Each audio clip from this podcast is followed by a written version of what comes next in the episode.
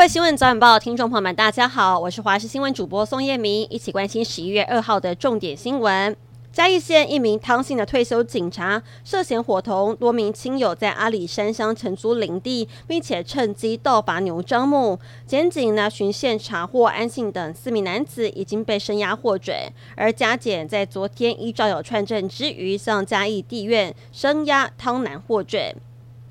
高雄市刑大侦办洗钱案时，意外发现新兴分局李姓侦查组透过警政一六五反诈骗咨询系统查询相关犯嫌个资，疑似将相关的资料提供给友人使用。检警昨天搜索侦办，检方深夜声押获准，新兴分局立刻开闸，报请市警局一次记两大过处分，予以免职。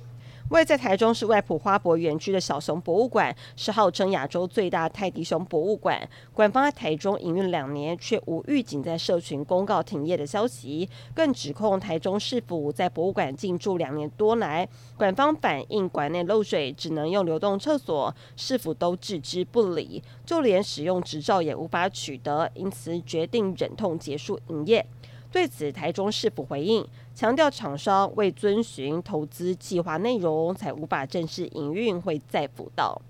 今天是红海集团创办人郭台铭连署日期的最后一天，全台多个县市地检署也同步进行搜索，针对赠送连署者二十七元的米酒以及涉及买个资等市政全面调查。北检昨天晚上约谈三名连署站工作人员，而新北检呢，昨天晚上也约谈多名涉案人员。同时，金门地检署查获林姓男子涉嫌用金钱收购连署书，嫌疑重大，已经将他声押获准。宜兰地检署也查获两名联署站工作人员涉嫌向他人收购身份证各资，检方并且查扣了十六份的联署书。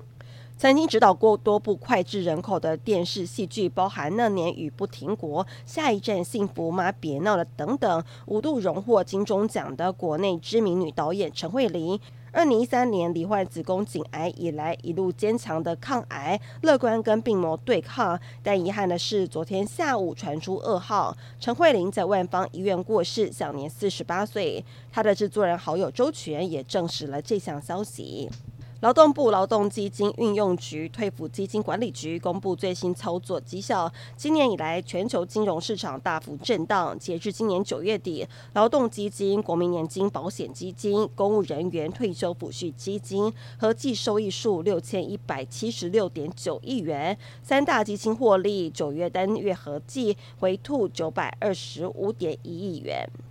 有工人在山东青岛啤酒厂便利，引发了社会关注。而官方在昨天通报调查结果，有一名涉事的工人被行政拘留。而青岛啤酒也发布声明道歉，强调会全面的加强内部管理。这件事情引发了民众的食安恐慌，也让该公司的股价大跌。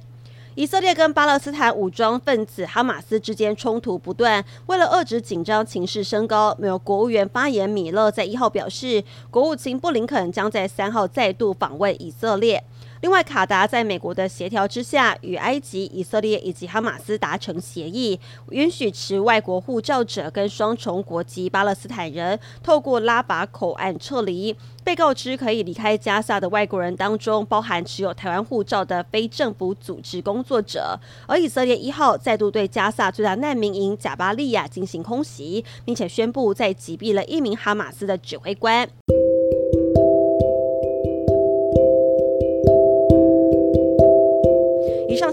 非常感谢您的收听，我们再会。